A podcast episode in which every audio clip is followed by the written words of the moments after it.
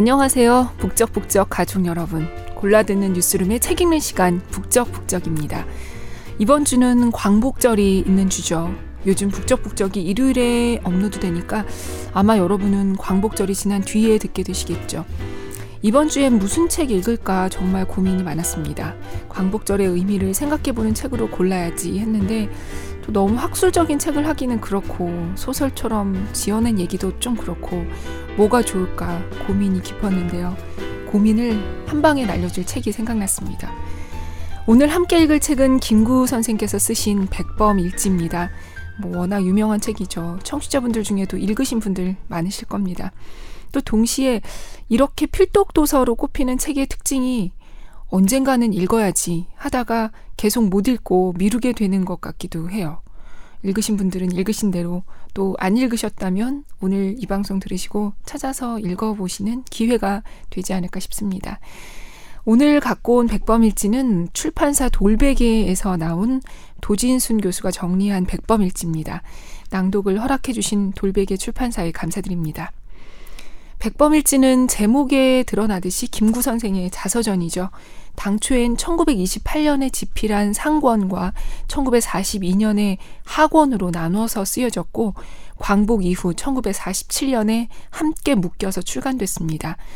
출간사에서 김구 선생은 이 글은 유서 대신 쓴 것이라고 말씀하셨는데요. 백범일제 육필 원고는 1997년에 보물로 지정되기도 했습니다. 매번 북적북적은 어느 부분을 읽을 것인가가 참 힘듭니다. 마음은 다 읽고 싶으니까요. 오늘은 김구 선생께서 1947년에 백범일지를 출간할 때 쓰신 나의 소원이라는 글을 함께 읽으려 합니다. 이 글 나의 소원을 김구 선생은 이렇게 설명했습니다.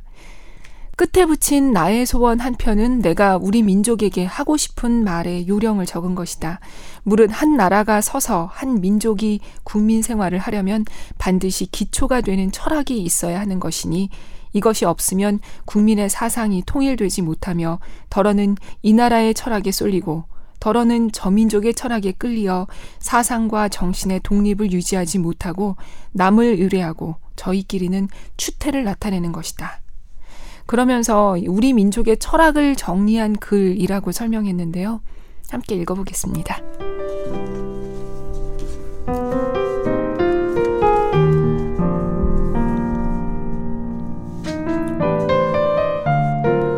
일 민족국가 네 소원이 무엇이냐 하고 하느님이 물으시면 나는 서슴지 않고 내 소원은 대한 독립이요 하고 대답할 것이다. 그 다음 소원은 무엇이냐 하면 나는 또 우리나라의 독립이요 할 것이요. 또 그 다음 소원이 무엇이냐 하는 셋째 번 물음에도 나는 더욱 소리를 높여서 나의 소원은 우리나라 대한의 완전한 자주 독립이요 하고 대답할 것이다. 동포 여러분, 나 김구의 소원은 이것 하나밖에는 없다. 내 과거의 70평생을 이 소원을 위해 살아왔고, 현재에도 이 소원 때문에 살고 있고, 미래에도 나는 이 소원을 달하려고 살 것이다. 독립이 없는 백성으로 70평생의 서름과 부끄러움과 애탐을 받은 나에게는 세상에 가장 좋은 것이 완전하게 자주 독립한 나라의 백성으로 살아보다가 죽는 일이다. 나는 일찍이 우리 독립정부의 문지기가 되기를 원했거니와 그것은 우리나라가 독립국만 되면 나는 그 나라의 가장 미천한 자가 되어도 좋다는 뜻이다.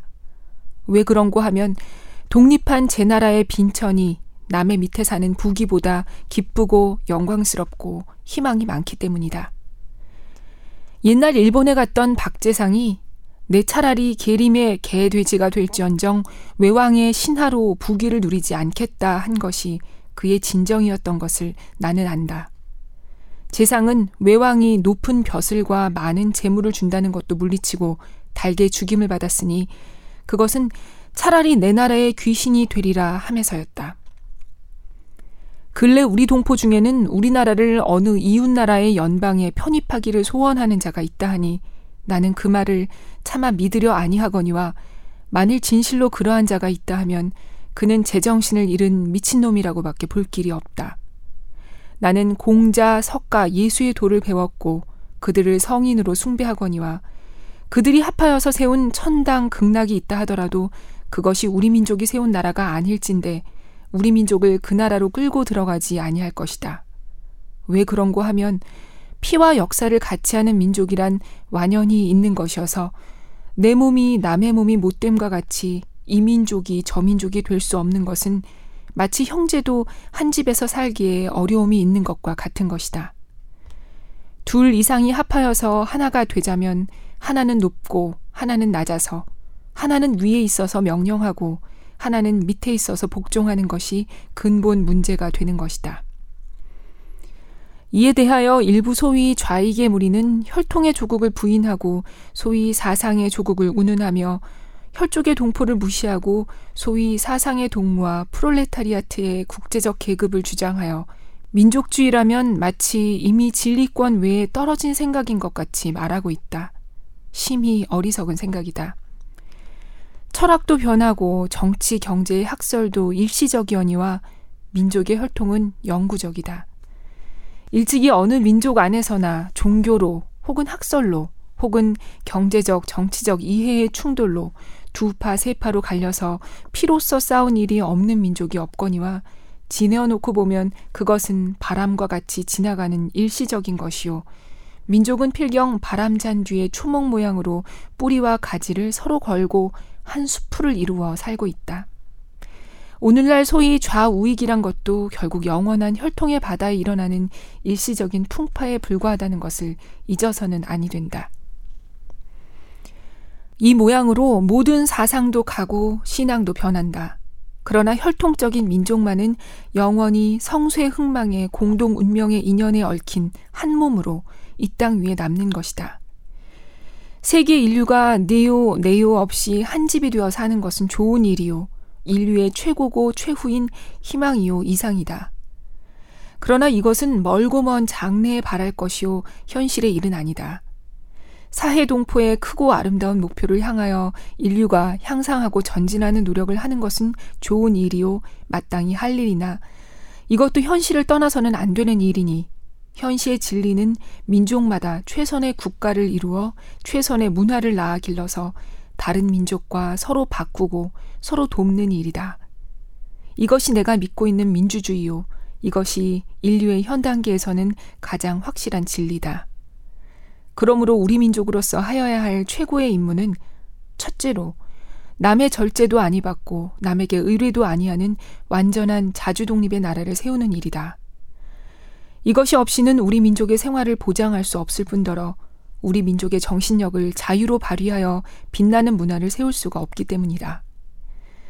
이렇게 완전 자주 독립의 나라를 세운 뒤에는 둘째로 이 지구상의 인류가 진정한 평화와 복락을 누릴 수 있는 사상을 낳아 그것을 먼저 우리나라에 실현하는 것이다. 나는 오늘날의 인류의 문화가 불완전함을 안다. 나라마다 안으로는 정치상, 경제상, 사회상으로 불평등, 불합리가 있고 밖으로 국제적으로는 나라와 나라의 민족과 민족의 시기, 알력, 침략, 그리고 그 침략에 대한 보복으로 작고 큰 전쟁이 그칠 사이가 없어서 많은 생명과 재물을 희생하고도 좋은 일이 오는 것이 아니라 인심의 불안과 도덕의 타락은 갈수록 더하니 이래 가지고는 전쟁이 그칠 날이 없어 인류는 마침내 멸망하고 말 것이다. 그러므로 인류 세계에는 새로운 생활 원리의 발견과 실천이 필요하게 되었다. 이야말로 우리 민족이 담당한 천직이라고 믿는다. 이러함으로 우리 민족의 독립이란 결코 삼천리, 삼천만의 일이 아니라 진실로 세계 전체의 운명에 관한 일이요. 그러므로 우리나라의 독립을 위하여 일하는 것이 곧 인류를 위하여 일하는 것이다. 만일 우리의 오늘날 형편이 초라한 것을 보고 자굴지심을 바라여 우리가 세우는 나라가 그처럼 위대한 일을 할 것을 의심한다면 그것은 스스로 모욕하는 일이다. 우리 민족의 지나간 역사가 빛나지 아니함이 아니나 그것은 아직 서곡이었다. 우리가 주연 배우로 세계 역사의 무대에 나서는 것은 오늘 이후다. 3천만의 우리 민족이 옛날의 그리스 민족이나 로마 민족이 한 일을 못한다고 생각할 수 있겠는가? 내가 원하는 우리 민족의 사업은 결코 세계를 무력으로 정복하거나 경제력으로 지배하려는 것이 아니다. 오직 사랑의 문화, 평화의 문화로 우리 스스로 잘 살고 인류 전체가 의족해 즐겁게 살도록 하는 일을 하자는 것이다. 어느 민족도 일찍이 그러한 일을 한 이가 없었으니 그것은 공상이라고 하지 말라. 일찍이 아무도 한 자가 없길래 우리가 하자는 것이다.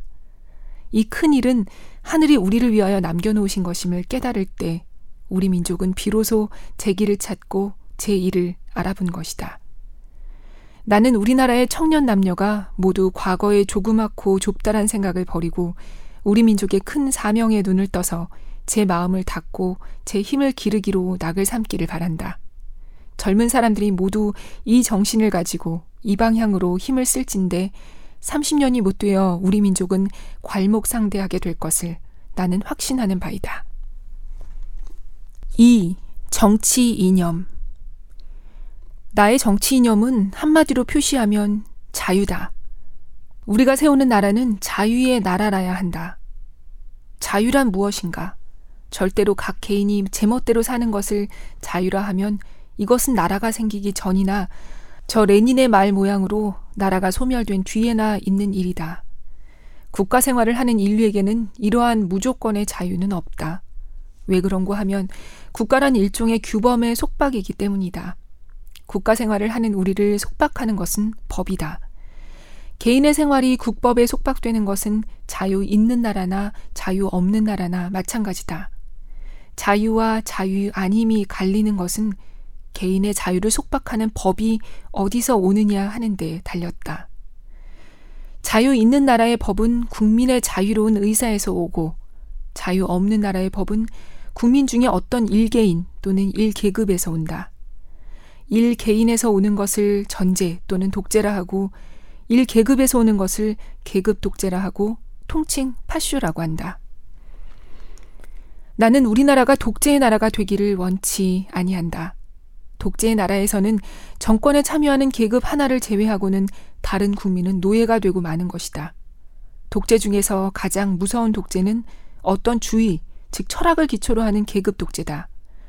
군주나 기타 개인 독재자의 독재는 그 개인만 제거하면 그만이오니와 다수의 개인으로 조직된 한 계급이 독재의 주체일 때에는 이것을 제거하기는 심히 어려운 것이니 이러한 독재는 그보다도 큰 조직의 힘이거나 국제적 압력이 아니고는 깨뜨리기 어려운 것이다. 우리나라의 양반 정치도 일종의 계급 독재이어니와 이것은 수백 년 계속하였다. 이탈리아의 파시스트, 독일의 나치스의 일은 누구나 다 아는 일이다. 그러나 모든 계급 독재 중에도 가장 무서운 것은 철학을 기초로 한 계급 독재다. 수백 년 동안 이조 조선에 행하여 온 계급 독재는 유교, 그 중에서도 주자학파의 철학을 기초로 한 것이어서 다만 정치에 있어서만 독재가 아니라 사상, 학문, 사회생활, 가정생활, 개인생활까지도 규정하는 독재였다.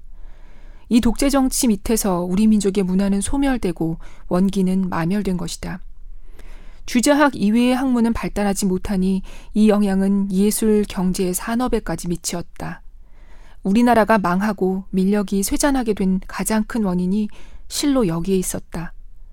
왜 그런고 하면 국민의 머릿속에 아무리 좋은 사상과 경륜이 생기더라도 그가 집권 계급의 사람이 아닌 이상 또 그것이 사문 난적이라는 범주 밖에 나지 않는 이상 세상에 발표되지 못하기 때문이었다.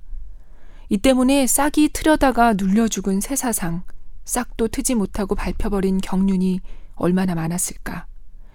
언론의 자유가 얼마나 중요한 것임을 통감하지 아니할 수 없다. 오직 언론의 자유가 있는 나라에만 진보가 있는 것이다. 시방 공산당이 주장하는 소련식 민주주의란 것은 이러한 독재 정치 중에도 가장 철저한 것이어서 독재 정치의 모든 특징을 극단으로 발휘하고 있다.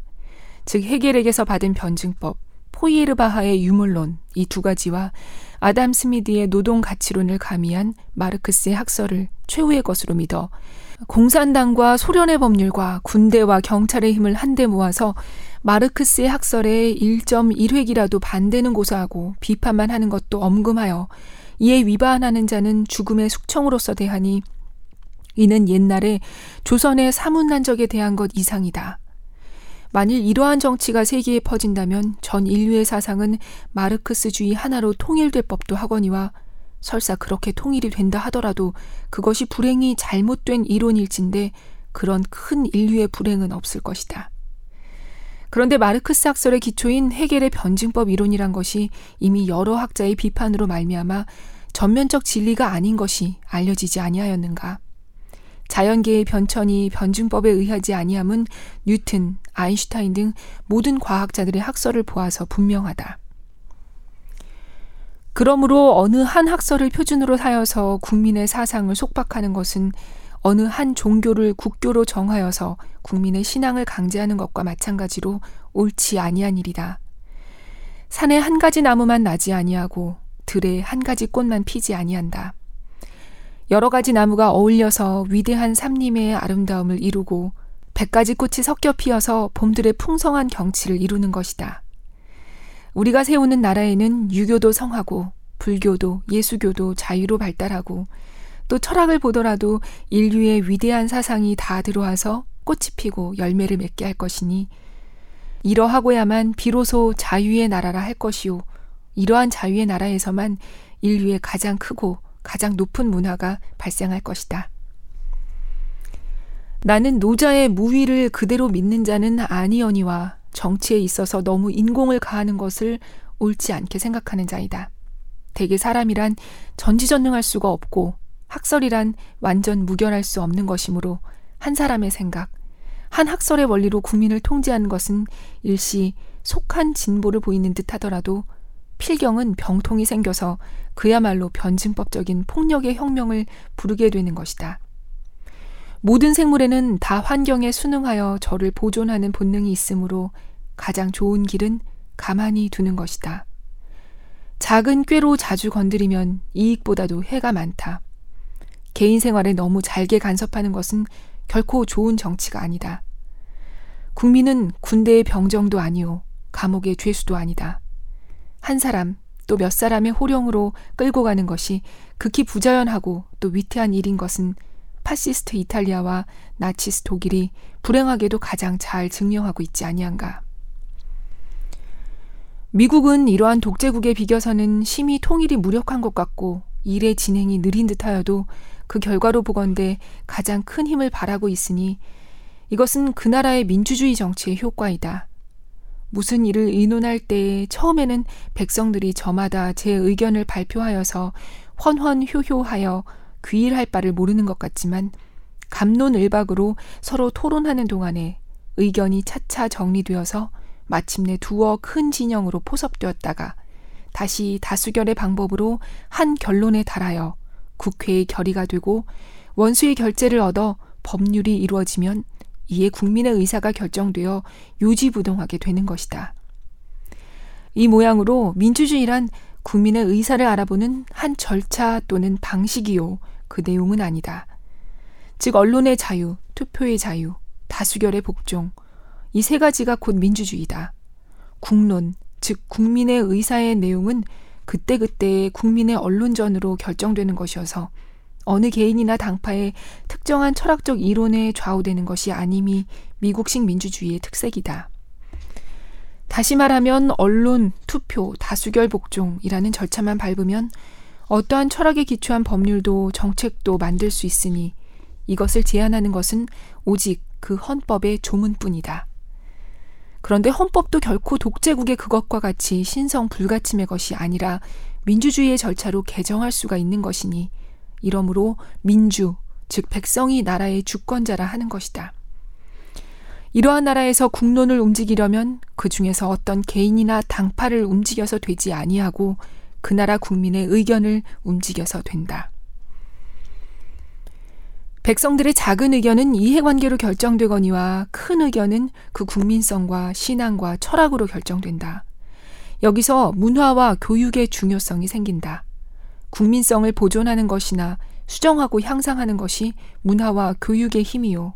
산업의 방향도 문화와 교육으로 결정됨이 큰 까닭이다. 교육이란 결코 생활의 기술을 가르치는 것만을 의미하는 것이 아니다. 교육의 기초가 되는 것은 우주와 인생과 정치에 대한 철학이다. 어떠한 철학의 기초 위에 어떠한 생활의 기술을 가르치는 것이 곧 국민교육이다. 그러므로 좋은 민주주의의 정치는 좋은 교육에서 시작될 것이다. 건전한 철학의 기초 위에 서지 아니한 지식과 기술의 교육은 그 개인과 그를 포함한 국가에 해가 된다. 인류 전체를 보아도 그러하다. 이상에 말한 것으로 내 정치 이념이 대강 짐작될 것이다. 나는 어떠한 의미로든지 독재 정치를 배격한다. 나는 우리 동포를 향하여서 부르짖는다. 결코 독재 정치가 아니 되도록 조심하라고. 우리 동포 각 개인이 10분의 언론 자유를 누려서 국민 전체의 의견대로 되는 정치를 하는 나라를 건설하자고. 일부 당파나 어떤 한 계급의 철학으로 다른 다수를 강제함이 없고 또 현재의 우리들의 이론으로 우리 자손의 사상과 신앙의 자유를 속박함이 없는 나라.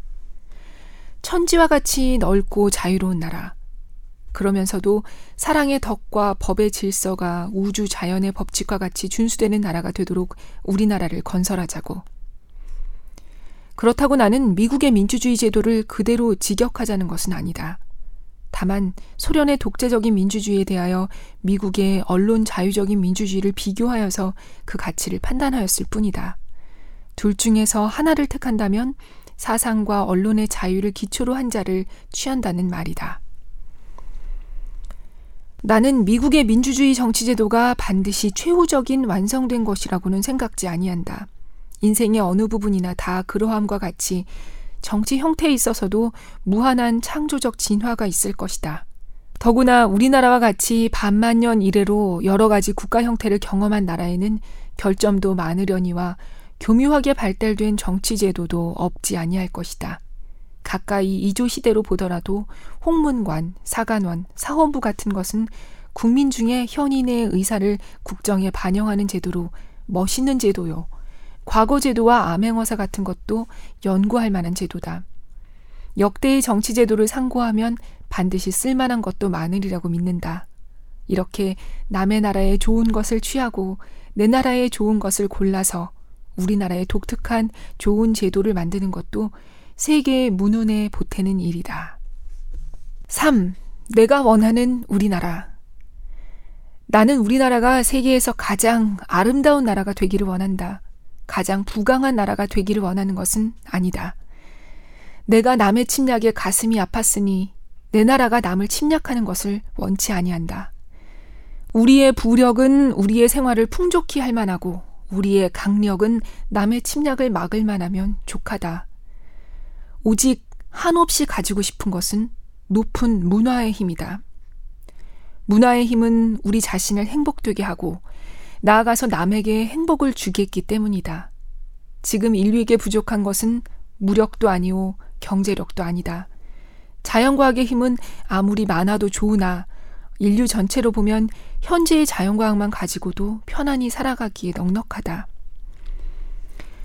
인류가 현재 불행한 근본 이유는 인의가 부족하고 자비가 부족하고 사랑이 부족한 때문이다. 이 마음만 발달이 되면 현재의 물질력으로 20억이 다 편안히 살아갈 수 있을 것이다. 인류의 이 정신을 배양하는 것은 오직 문화이다. 나는 우리나라가 남의 것을 모방하는 나라가 되지 말고 이러한 높고 새로운 문화의 근원이 되고 목표가 되고 모범이 되기를 원한다. 그래서 진정한 세계의 평화가 우리나라에서 우리나라로 말미암아서 세계에 실현되기를 원한다. 홍익인간이라는 우리 국조 단군의 이상이 이것이라고 믿는다. 또 우리 민족의 재주와 정신과 과거의 단련이 이 사명을 달하기에 넉넉하고 국토의 위치와 기타의 지리적 조건이 그러하며 또 1차, 2차 세계대전을 치른 인류의 요구가 그러하며 이러한 시대에 새로 나라를 고쳐 세우는 우리의 서 있는 시기가 그러하다고 믿는다. 우리 민족이 주연 배우로 세계의 무대에 등장할 날이 눈앞에 보이지 아니하는가?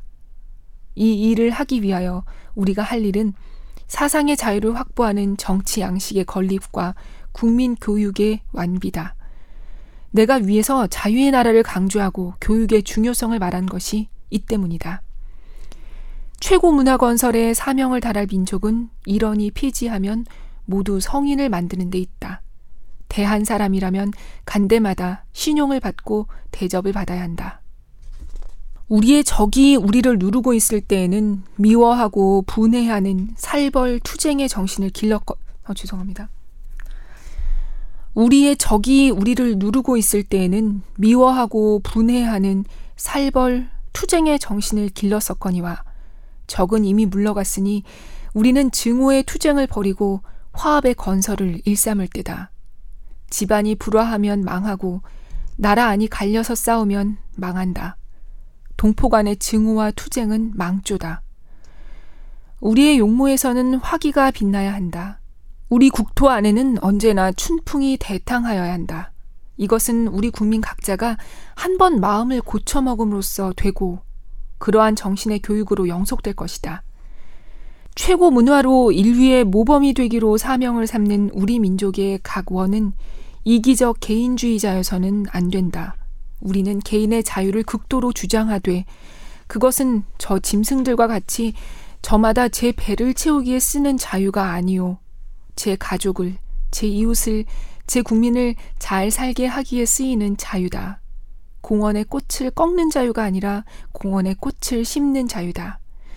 우리는 남의 것을 빼앗거나 남의 덕을 입으려는 사람이 아니라 가족에게, 이웃에게, 동포에게 주는 것으로 낙을 삼는 사람이다.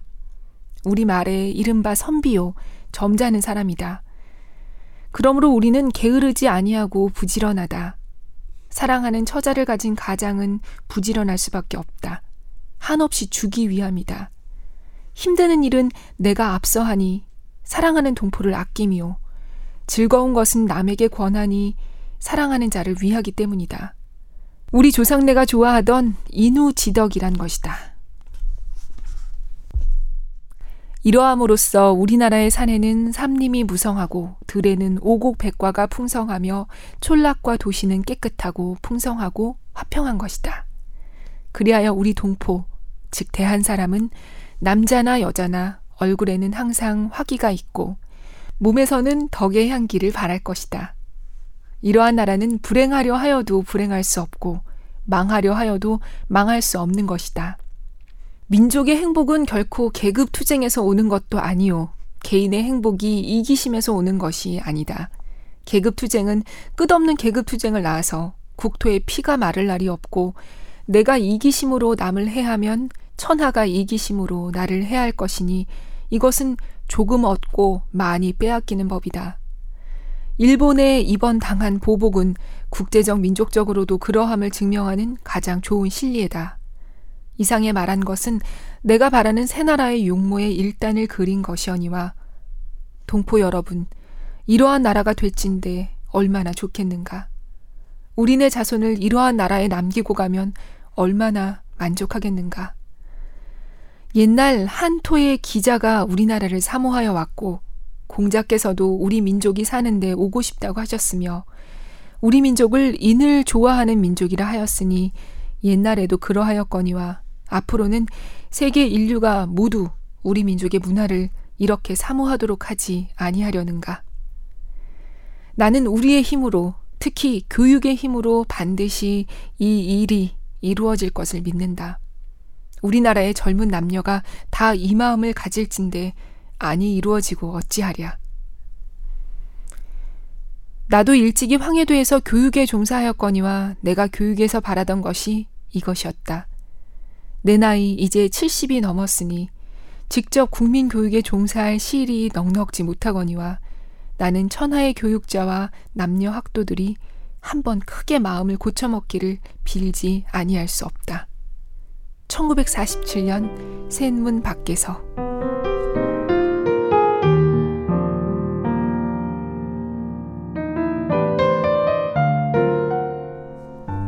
네.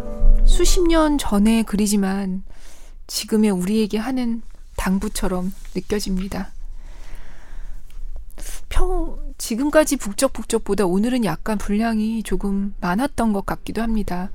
그리고 지금 들으셨듯이 약간 논설문 형식이라서, 음, 듣다가 어떠셨을지 모르겠어요. 소설처럼 물론 재미있지는 않습니다만, 음, 많은 것을 생각하게 하는 거 청취자분들도 아마 동감하실 겁니다. 백범 일지 자체는 이야기를 듣듯이 술술 읽혀요. 이 앞에 있는 내용들은요. 또또 김구 선생의 든든한 조력자였고 강한 여성이었던 어머니의 이야기, 또 선생과 함께했던 독립운동가들의 얘기도 담겨 있어서 매번 백범일지 읽어야지 읽어야지 하셨던 분들이라면 이번 주 북적북적을 계기로 특히 학생인 자녀가 있으신 분들이라면 함께 읽는 것도 좋을 것 같습니다. 저는 다음 주에 찾아뵐게요. 아, 참, 다음 주 책도 굉장히 흥미진진해요. 기대해 주세요. 안녕히 계세요.